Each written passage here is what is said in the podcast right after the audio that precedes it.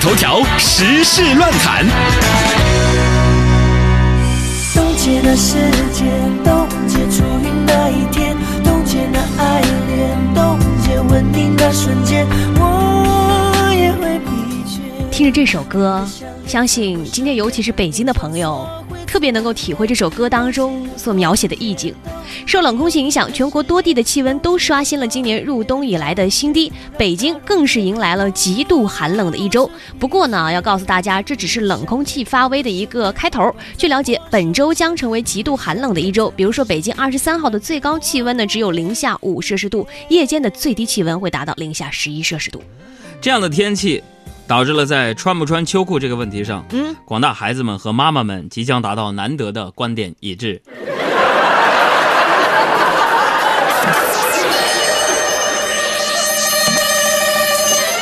海洋小爱分别推荐新闻。中国铁路总公司工作会议上发布的数据显示，说什么呢？说截至二零一五年年底，中国高速铁路运营里程达到了一点九万公里，位居世界第一。网上售票比超过百分之六十，买票彻夜排队的现象已经成为了历史了。彻夜排队买票已经成为历史，都跑到网上彻夜排队刷票、输验证码玩儿去了。所以不得不说，嗯现在的黄牛真幸福。我再说一个事情啊，发生在寒假期间，成都有一个大学生呢，把笔记本拿到典当行，说六千八百块钱的电脑，我只当五百块钱，赎回的时候呢，只交二十一块钱利息，说就当保管费。工作人员就说了，每年的寒暑假呀，都会接到大学生来典当电脑的业务，但是呢，约定时间内如果没有赎回的话，就成了绝当，典当行可以变卖处理。在互联网加的时代，当铺可能就不叫当铺了，那叫风险保管。我有一哥们儿，嗯自己买了车没有车位，嗯，所以每天在家里停着都得交这个停车费，一天停车费就四五十，特别贵。所以他就过年回家嘛，跟我说呀，嗯，把车呀抵押给银行了，借了五百块钱，嗯押了一个车，银行肯定干这事儿啊。嗯他说啊，我初七再回来，完了我我再把车赎回来，省了我的停车费。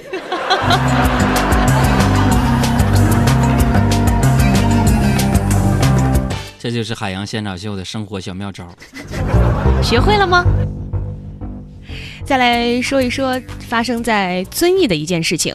遵义有一个男青年周某，他没有想到他的一些玩笑动作和玩笑话呢，竟然发生了让邻居苟某猝死的这样的一个后果。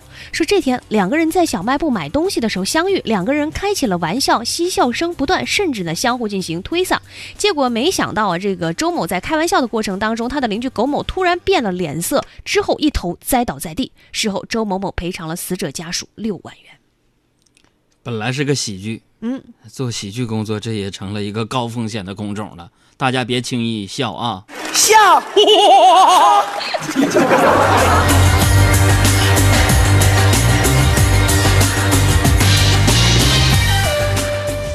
多名学生家长反映，湖北的大武县金山中学发放寄宿贫困生补助金时走过场，怎么回事呢？说一百八十三名学生被要求手举一沓百元大钞微笑拍照，嗯，签完字之后一分没有收到，校方就说了，俺们拍照签字主要是为了留档存证。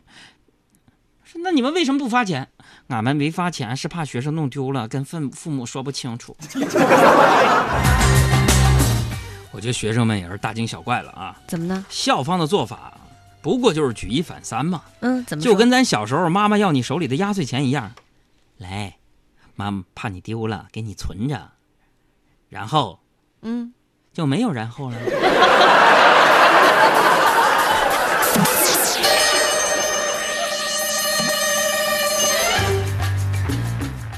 再来说安徽阜阳，安徽阜阳呢，一天上午短短两个半小时，接到了四十二起交通事故的报警电话，报警人呢都用到了类似的词语：地滑、结冰。后来经了解，原来当天阜阳最低气温呢是零下五摄氏度，而洒水车凌晨四点冒着严寒辛苦工作洒水，然后清洁路面，结果导致多条道路结冰，所以呢就引发起了四十二起交通事故。而当地的环卫部门呢已经为判断失误向大家道歉。道歉，嗯，那我不禁要问了，嗯，追尾的钱谁给掏了？如果道歉有用的话，不起来干嘛？就让这首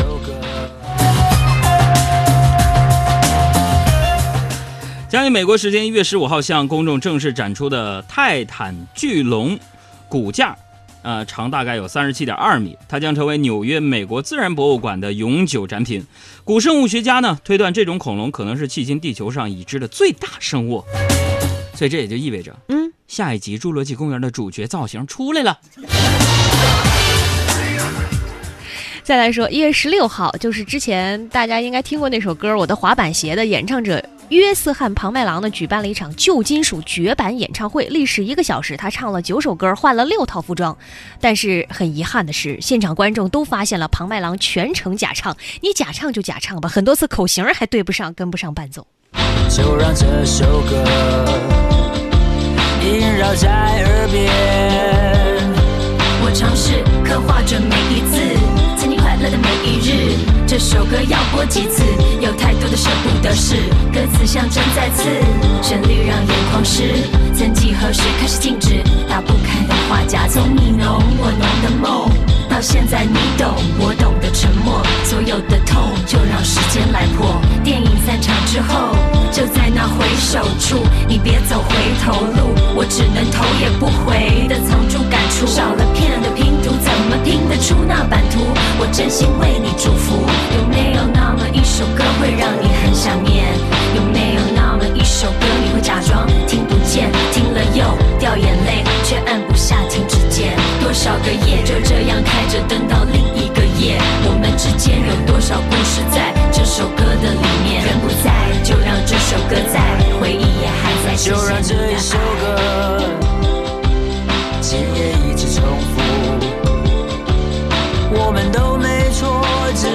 看清楚原来不懂的事。哦，没什么好说，现在先不要说，就让我们沉默。最后的拥抱，爱情的终点。是哪一首歌呢？